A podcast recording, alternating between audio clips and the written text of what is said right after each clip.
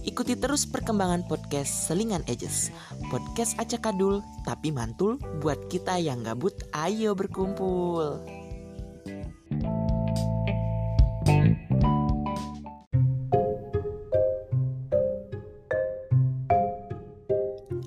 Assalamualaikum warahmatullahi wabarakatuh.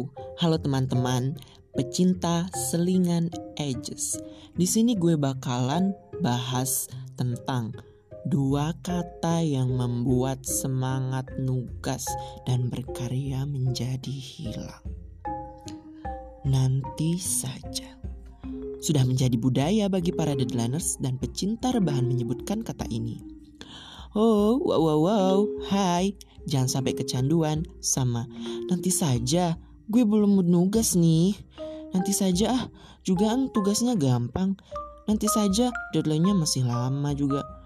Oh, wow, wow, bro and sis, akhi dan ukhti, setidaknya kita mengatur pembagian tugas dengan durasi waktu tertentu dalam menyelesaikan tugas tersebut secara bertahap, agar tidak kewalahan juga mendapatkan hasil yang maksimal.